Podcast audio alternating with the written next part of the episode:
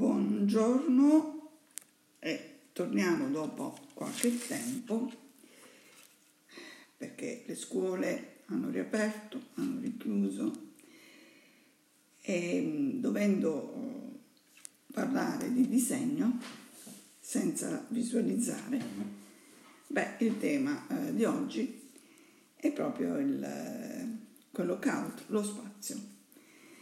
E nella storia si è passati dalle figurine preistoriche o impronte lasciate sulle pareti rupestri fino alle rappresentazioni quattrocentesche eh, prospettiche.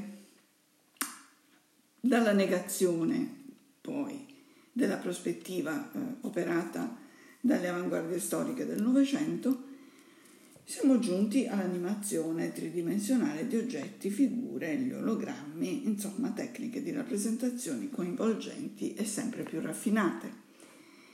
Allora, noi come lo percepiamo lo spazio? Eh, in base a larghezza, altezza e profondità. Cioè un oggetto ha una posizione, è orientato verso una direzione rispetto a noi, rispetto ad altri oggetti o altri elementi secondo eh, i rapporti topologici destra, sinistra, avanti, indietro, alto, basso. Percepire quindi lo spazio eh, significa sostanzialmente percepirne i caratteri geometrici.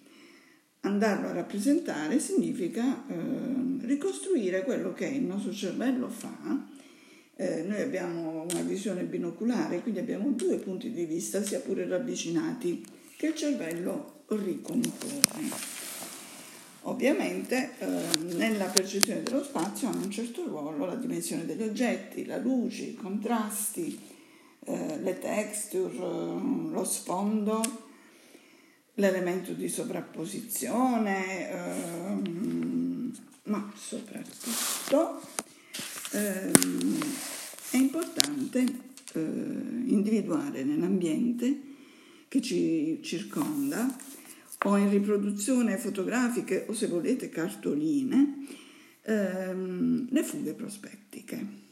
E, ehm, cioè eh, c'è eh, il punto della linea di terra e in base all'altezza mm, diciamo dell'uomo medio il punto di vista e quindi eh, i punti eh, intuitivi e geometrici della prospettiva. Vogliamo partire da quella centrale, intuitiva.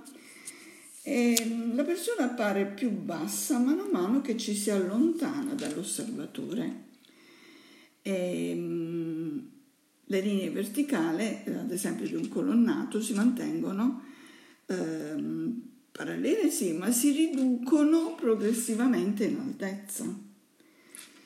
Quindi ehm, passiamo alle linee orizzontali, che si mantengono orizzontali e parallele, ma si riducono progressivamente in larghezza. Andiamo invece agli aggetti, cioè alle altezze.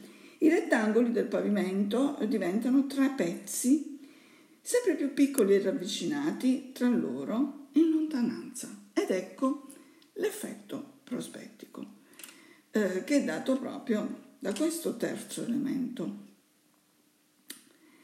E il punto di fuga è posto sulla linea di orizzonte.